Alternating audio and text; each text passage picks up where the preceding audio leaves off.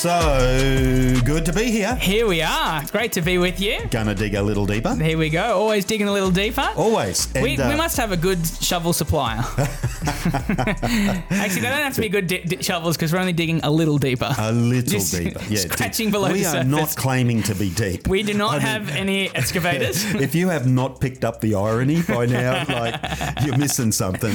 we But, put uh, a little deeper in there for a reason. we're limited. That's it. Hopefully, we're, we're just not confusing you too much, but giving you food for thought. Yeah. And things to chew over. And maybe some fresh language here and there that's helpful. That's what we're trying to do, and uh, and we're on a journey. We're um, making it up as we journey, go. yeah. We're just like everyone else. We're making it up as we go along, uh, but we do realise the gravity of some of the things we're talking about. And when we're talking about theology and God, I mean, we, we I don't think we're being flippant about that. Oh that. no, I would add to that. I think you know, uh, Uh, making it up as we go along. You definitely put a lot of research into this stuff before yeah, we talk yeah. about well, it. well, it has been a journey for me. It's it's probably been a ten year journey before. It was probably eight years before I even began to talk about it outside of my own head. Yeah, in yeah. a sense of just questioning things, etc. And what we want to do today is return to a concept that we surfaced a number of episodes ago, which yeah, our secretary. Secretary's been on to us. we got an email from the secretary. this is a future podcast that we mentioned Yeah, that the we're list, doing now. The list of 50 things. Yeah. And, uh, and the problem is, every uh, episode we have about another five added to the list, which isn't we're a getting problem. there. We're getting there. Isn't a problem. We've got plenty of content. But we want to return to one of those early thoughts that we raised when we were talking about, you know, and we've done a podcast on what the hell is heaven and trying to bring some better language, better thought, or br- broader thought around our understanding of those sort of eternal spiritual realities. Well, of course, the, the flip side of that coin yeah. What what the heaven is hell? what the hell is hell? Yeah, yeah, yeah. And uh, or what the hell is hell? And um, and no apologies. I've just got to say up front, in defence of hell. We're not going to make any apologies. We are going to go there, uh, even though it's a topic that people feel uncomfortable about. Yeah. And, uh, and certainly our, our world, I think, has dealt with some of the images that have been thrown at them by the church, has dealt with it by mocking and, um, you know, putting it aside in the in the category of simple-minded people believe this stuff. Yeah. Uh, well, it's defi- definitely a conversation killer at a party, isn't it? Oh my goodness! Hey, who wants to talk about hell? Let's do that. Who's got the chips? It's right up there with we all die one day. yeah, yeah. Let's go, grab a bag of chips and sit and discuss this. But um, uh, I think it's important that we go there. And I think it's important that we do look at that image. I think it's important that we let Scripture speak to this um, because I think that concept, the concept of hell, of this punishment forever in the afterlife, it sort of does seem disconnected and surreal in one sense. Certainly in popular imagination, it's not an encouraging image. I mean, it's just, it's difficult to go there. I, I think it's one of those things where, like you said, it's it, there's a group of people that are trying to fit it in with what they believe in a sense. Like Yeah. I don't, I'm trying to make sense of hell, Mm-hmm. and then. And to some people, maybe it's like we just don't think about it. Mm-hmm. And then on the other extreme, you've got people who seem to, to love hell. Yeah, they seem to be yeah. all about it. Oh, They're golly. big hell fans. It's like, oh yeah, like some people are not going to like this podcast. No, no, we, uh, so. You know, we're not going to go hard enough for them, and for others, we probably will feel still a little bit hard. But we just want to, we just want to try and honour Scripture and bring Yeah. some Scripture insight into this. The question is, how does it how does it fit in? Um, so I think that's why it's important that we talk about it because I think there's a, a lot of people out there, and uh, myself included, I suppose, through the last little while. Like, how do how does this fit in with what I believe about God? yeah, how does this fit with a loving God? Yeah, yeah, that's that's a good way to put How would a loving God burn people? Yeah. You know, it was really probably the bottom line. And uh, obviously, when I even say that, that's coming from popular images like uh, people falling into a fiery pit for all eternity Yeah. uh, while being tormented by some bloke in a red suit with a pitchfork. Yeah, and, yeah. and, and Red lycra. we- we've, honestly, we've got these images that you could only describe as mashups. Yeah. And then, but what are they mashups of? They're mashups of ancient art, um, particularly uh, you know beginning around the Renaissance period, because doctrines started coming into the church at that time that probably supported this uh, fear, manipulating people. Uh, we want to give people something they really want to avoid so that they they toe the line. And um, you know, one example, if if anyone wants to do any research, one that I looked at was uh, Jan van Eyck's uh, 1440 depiction of the supernatural realm, and it's it's known as the crucifixion and the Last Judgment depict, and it's basically an image of you know Jesus on the cross and the thieves on the cross and the people around it, and then like a subterranean view of these skeletal forms you know, like bats almost hanging off the top of a cave, but like gr- grasping and tormenting people underneath. And um, it's like, wow, that's uh, that certainly gets your attention. It's full on. Yeah. But um, it's sort of taking some Bible imagery a lot further than maybe where the Bible even takes it. So that's what we need to look at. I mean, the, I think that's the thing is, is people's imagination when we talk about hell, both in the church and outside of the church, it, it is in danger of being fueled. Their imagination is fueled. The pictures we see when we talk about this is fueled by ancient art and pop culture more than scripture. Yeah. So if you really want to know what God thinks, we've really got to go back to scripture and have a look. So we're going to. Great. So I guess New Testament would be the place to start I that. think hey, yeah. I, I think it's the cl- clearest because uh, the, this whole thought of a place of eternal torment is not that well developed in the Old Testament anyway. It really wasn't a strong Jewish thing. Jesus comments on it more than the Old Testament, yeah. and um, and so let's have a look. So, and I guess a place to where we, well, what we found recently, I think, looking into a lot of stuff, is looking at the actual word. Yeah. because I guess part of the issue sometimes with reading a translation is, you know, maybe there's multiple words that get translated as And, one. and look, that is the issue with hell. I mean, some of the ancient languages uh, are so rich. So in Hebrew, where one word could have six different meanings, and and depending on context and usage, is tells you or points hints at you could maybe say to a translator just hints at what the appropriate use is, but that person still has to make an interpretive decision as to which way they're going to use it. That's this rich Hebrew language. Um, English is the opposite. Yeah. You know, it's, it's like we've got a new word for, for sort of for, for everything in one sense, but unfortunately, not so much with hell. yeah, well, interestingly, We've got different yeah. ancient words that have different meanings, all translated the same same way in many of our English translations. Not all of them, but in many of them. Yeah, well, I was going to say it's it's almost the opposite here, where we've got three Greek words that have all been translated as hell in As most hell, in most translations. Yeah, yeah, yeah. And so first word's Tartarus, and uh, it basically means deep abyss. Tartarus, the deep abyss, and of course, it's a term borrowed from Greek mythology. Yeah. Uh, Sounds like a good source for fish. Sorry. Okay. Greek mythology. In the Greek story, okay, so in the Greek story, um, the Titans, which were like monsters, were locked up in Tartarus by the gods themselves for causing trouble. So this is where you chained the bad monsters. Okay, yeah. Okay, in Greek mythology. And interestingly, um, the Apostle Peter borrows this term and he uses it in its original context to explain God's punishment of evil angels. That is its primary application. And then he attaches a warning that people who choose to do evil will probably join them. Okay. So that's the word Tartarus. That that seems like it's kind of going towards the that Renaissance art kind of the picture we'd be most familiar The with. The traditional image, like the traditional image of hell, this is as close as it gets. Yeah. Is Tartarus. Okay. So you've got um, you've got this sense of evil being punished, being chained up. In another place, it's interesting, but uh, you could bring the thought in other writers that that add to this thought of um, evil forces being held back. Otherwise, the world would not have survived. So we've all got to agree that's a good thing. Yeah, yeah. And Peter, of course, he's attaching it first of all to evil angels, so Hmm. major spiritual demonic forces that are being withheld. But then he gives this little caveat of, and if you choose to do evil, you may join them. And so the funny thing is, like, this is as close to that traditional image of hell as the Bible gets. And probably most thinking people inside faith and outside faith actually shouldn't have a problem with that.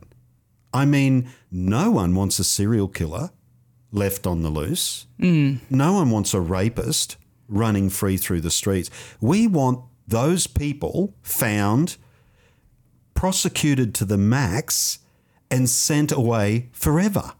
In, in, in a sense, we want them removed. And that is the thought contained here. That was the thought from Greek mythology. That's the thought from scripture. Mm. So, in one sense, you know, that is a very accurate look at what we probably normally perceive hell to be. What's interesting to note is that this term's only used once in all of scripture. Wow. Once. This thought on hell comes up once. That's that's some perspective, isn't it? That's some perspective. You know, in, in But obviously, sen- in the English, like in Yeah. English, we see the word hell a lot more Yeah, than that. yeah, yeah. But however, this Greek word yeah. once. And and you see it broadened out the concept in places in, in like Revelation with Lake of Fire, etc. So the thought is broadened out and you know, but actually just direct usage to human beings and punishment. There it is. Yeah. um Next word. Next word.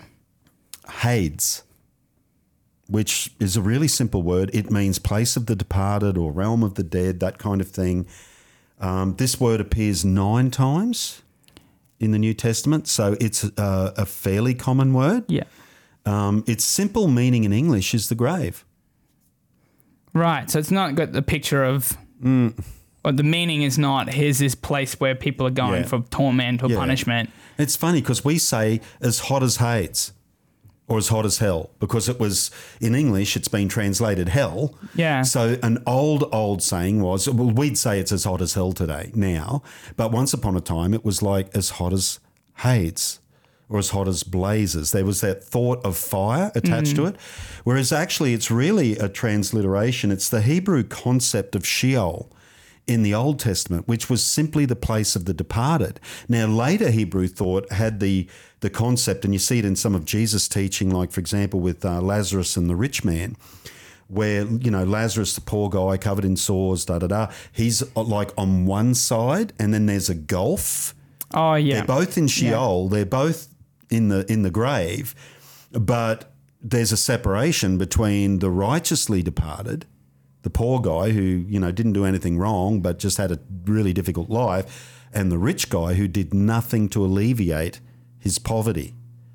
Um, and and it's interesting. Jesus often attaches massive judgment to lack of generosity. You have it there. You have it in Matthew 25. What you didn't do for the least of these, you didn't do for me. Depart from me. Um, and so Jesus' strongest judgment tends to be reserved for human beings that don't help other human beings. Again, something that the average, normal, straight thinking person would never argue with. yeah. Um, but that's it. We're just talking the grave okay. Yeah. Yeah. nine times. You're dead. Yeah. And you go to be wherever the dead go to be. And so, but the I guess the thought here being that there's not all that baggage attached to just the word itself. No, no. Yeah, and yet it, it has been translated as hell. yeah. Okay. Yeah. And it's like, oh, okay. Yeah. well, if, uh, you can already start to see if you are reading the first one, Tartarus, Yeah, or you're reading, sorry, Hades as Tartarus. That's it's it. a very, very different picture than Eg- talking about they got buried exactly. there in the place Exactly. of the departed. Yeah. Okay. Exactly. Yeah. And then we sort of land on probably the word that Jesus used the most often, the most common word. It also has carries images of what we might traditionally think of as hell. Um, but it's important to sort of look at it in the context Jesus used it. And so this last word we've got for hell is Gehenna. Um, and Gehenna was a real place. It actually it was the Valley of Hinnom outside Jerusalem, and it referred to the rubbish pit that was placed in the valley. And that valley had a lot of history. So there'd been child sacrifice practiced there, um, you know, children sacrificed to Molech. There'd been um, uh, pagan altars, temples, all kinds of things there during Israel's idolatrous years that were then purged and they basically turned it into the city rubbish dump. I think it might have been under Josiah. I'm just ripping that off the top of my head, so that'd need to be verified. But but under certain reforms and revivals, they turned it into a rubbish pit to make a statement. It was like if you are idolatrous, Yeah, we don't ever want to go back there, kind of thing. and, and that was an ancient people's practice. Like the Assyrians, literally, if they didn't like you, if you were subversive under their governmental rule, uh, particularly if you were a foreigner, like they swallowed up most of the then known world at one point, they would turn your house into a public toilet. That's how they let Yeah, everyone okay. know Yeah, yeah. don't buck the system Yeah. because that house, your house, is now the public toilet. Yeah, okay. And um, and so it had that thought, that ancient people thought of we are going to trash this place and make it unusable forever as a statement to what we don't want happening. Mm. And so the Valley of Hinnom became the the refuse pile, the rubbish dump for the city of Jerusalem.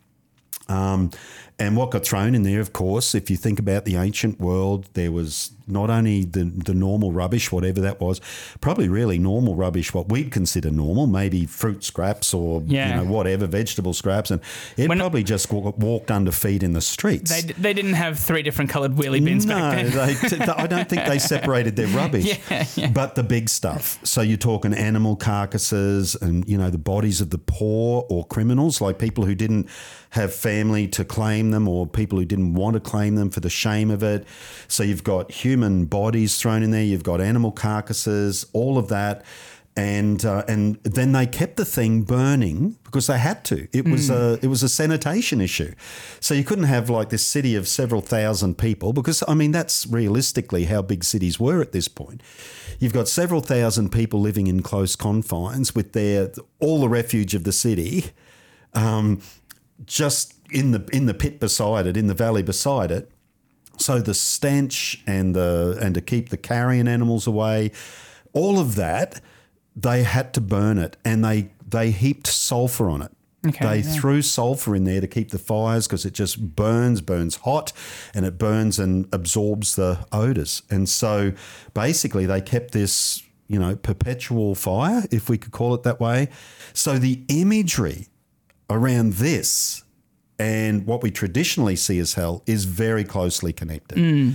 So you've got this perpetual fire burning. There's corpses in there. There was probably dogs in there, and even the way in when you look at how Jesus uses this word, he says, you know, where the worm is it doesn't stop eating you and the fire is not quenched and there'll be snarling and gnashing of teeth which hmm. often we've thought well that's probably people but it was more likely dogs that were scavenging Oh, yeah, yeah. and the fact is the people would have seen this they would have seen the horrors of this like This, this is not something they have to imagine. They've been there. They've been there. Yeah. They've been there. Like they're, you know, you, you, we see we're seeing images come out of the war in the Ukraine, and it's like the horror of seeing bodies in the street or whatever. Well, in the ancient world, that was everyday life, Commonplace, you yeah. know, and, and and a terrible thing. And then they've got this this garbage pit where it all ends up and just burns, and the fires are stirred, and the city would have had people that actually tended that and threw more sulfur on and just kept the thing going. So that it was it was purified, and I mean, wow, what an awful scene! And Jesus uses this word, and it gets translated in some places either as hell or hellfire. Hmm. But if we just translated it Gehenna, we'd go, and maybe the original audience, and this is, I guess, what I'm sort of hinting at. I'm not the first to do it either. And I might not be the first to get stoned for doing it. but maybe if we actually wanted to take Jesus literally for once, he was actually talking about a real place that people saw regularly, were probably horrified by, and then warned people about living a particular lifestyle that would turn their life into that, yeah. which, you know, probably is going to be another series of episodes that maybe we'll just get straight on. I don't know. And we'll look at, you know, what turns your life into a rubbish pit. Hmm. What did Jesus say would burn you? Yeah. And we're not talking God and eternal separation, and I'm not talking that now. We're talking very literal. Jesus saying, "What would turn your life into a rubbish pit?" Yeah, And I guess that's where we, I mean, had that conversation about, I guess sin is going to enter that a little bit. Stuff that Yeah. turns your life into a rubbish that's pit. That's it. Yeah, we've If- hinted at it already. Yeah, yeah. Uh, you know, if you're always talking about your coworkers behind their back, it's going to turn your life into hell. Yeah, yeah, just messy lives and messy lifestyles. Um, so that is a far more relevant hell to be talking about. Mm. In So, one sense, so I guess we've talked about those three three words. Mm-hmm. So where I guess where are all the images of an angry God throwing people into the fires to punish them forever? Yeah, well, look, like Revelation is a book that has to be treated very, very carefully because of its literary style. And there's definitely those images of people, punishment, lake of fire, eternal death, all of those things. Um, and uh, but actually, if you're if you're really looking for it in the Gospels, in Jesus' teaching, in in the writing of the apostles, it's not as easy to find in Scripture as we might make out. You know, it is there, but it mm. is far more obscure, far more open to interpretation. And um, and in one sense, it's we've got to be careful we don't go above our pay grade in assigning things to it that maybe just aren't that clear in scripture. It's mm. easy to find in Hollywood. It's easy to find those images of a God that it's easy to find in pop culture. Mm. It, it's not as easy to find in scripture. And I think what we've done is historically in the West, if I could put it that way, the the Western world, we as we understand it, you know, we've we've basically taken all these images from three different words and we've thrown them together to form like this 3D mashup of the hmm. most terrifying and inaccurate kind. Yeah. It's it's like and it's you know, hang on a sec.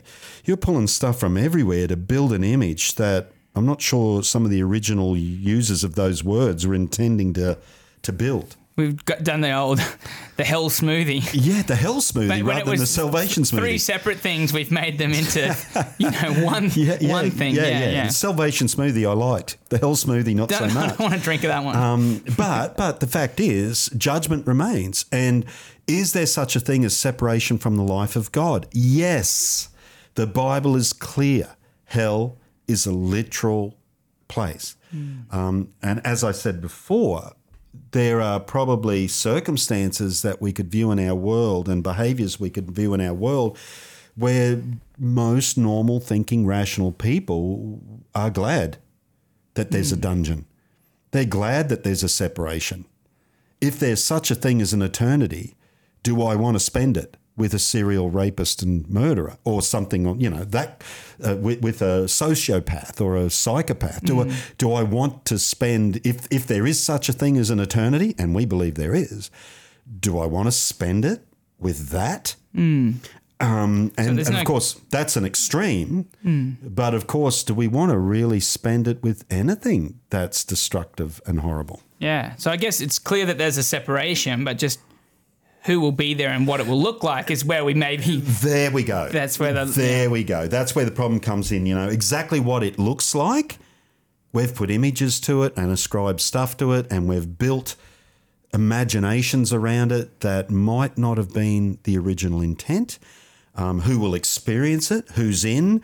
Who's out? Who deserves punishment? Who doesn't? You know, all of that stuff. It just might be above the average mortal's pay grade Yeah. some of that stuff. Um, where to preach the gospel. Jesus is the answer. Salvation is found in Him.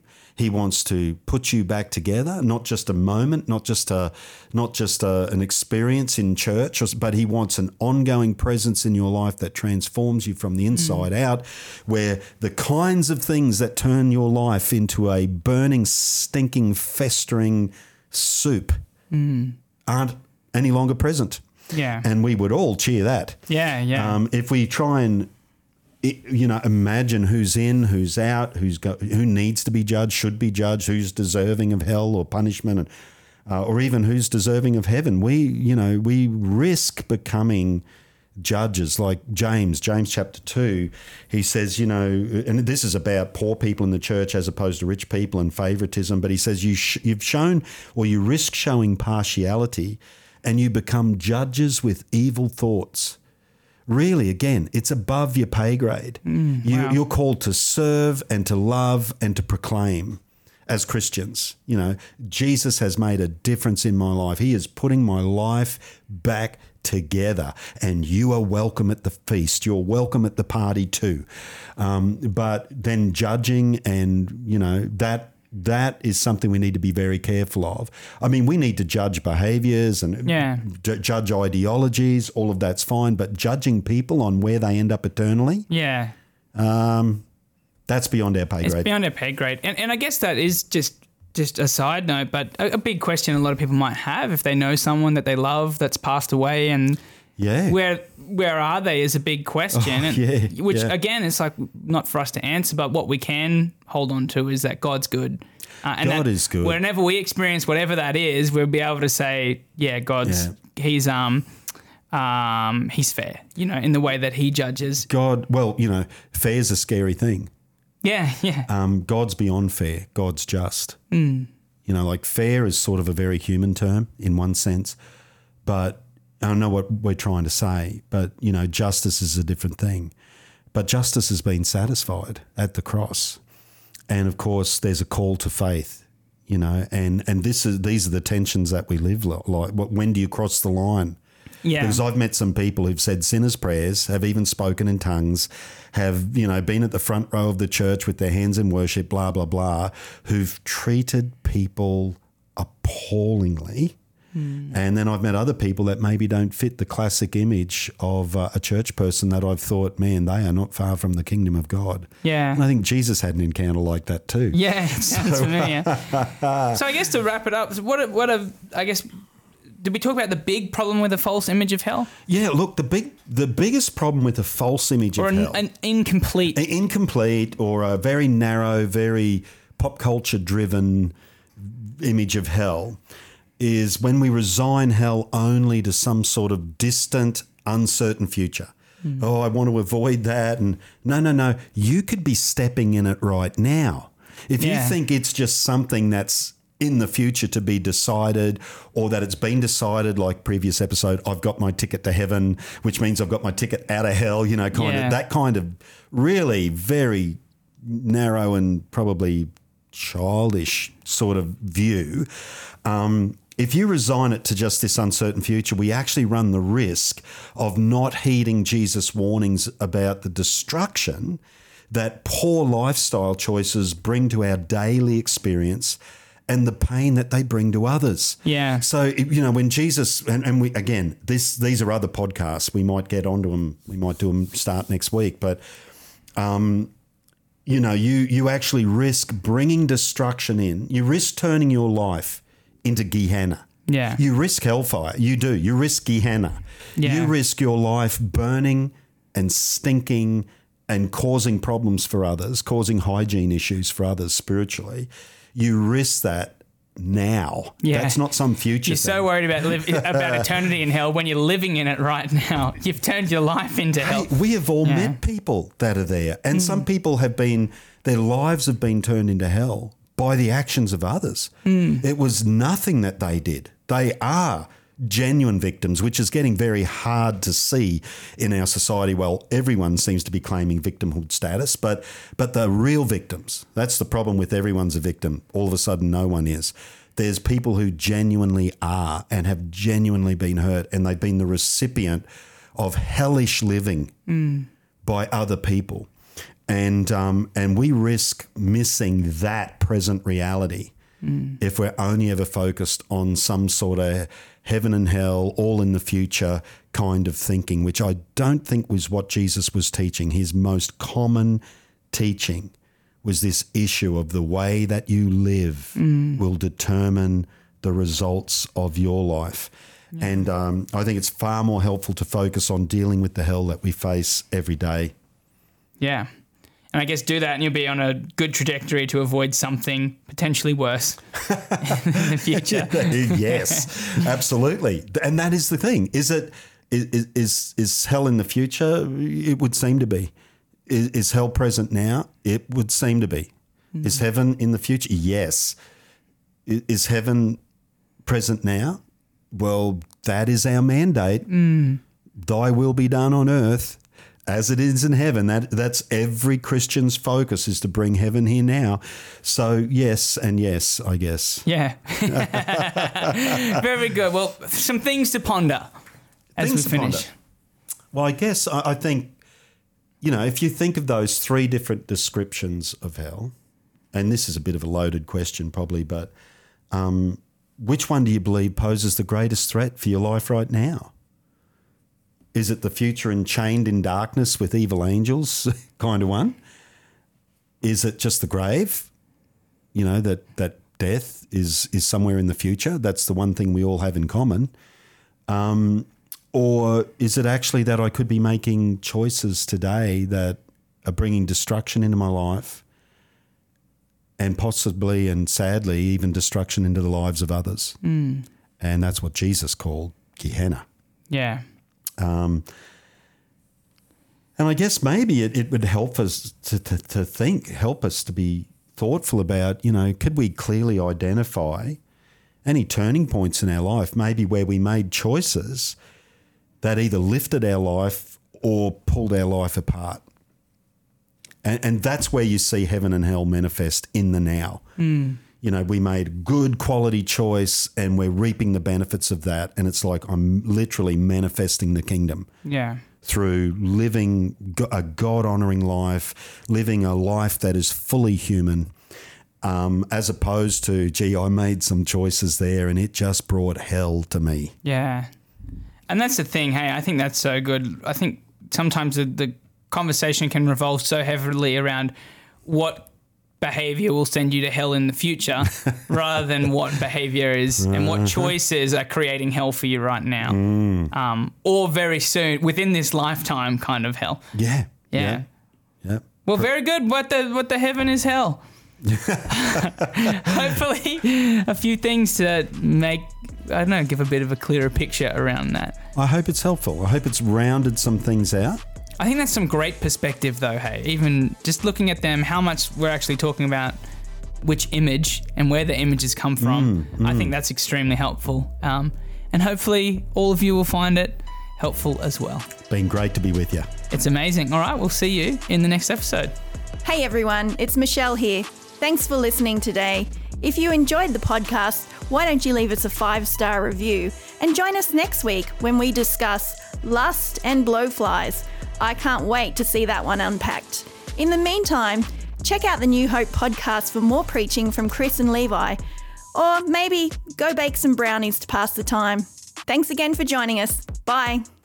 That's great. Can you work with that? Is that good enough? All right.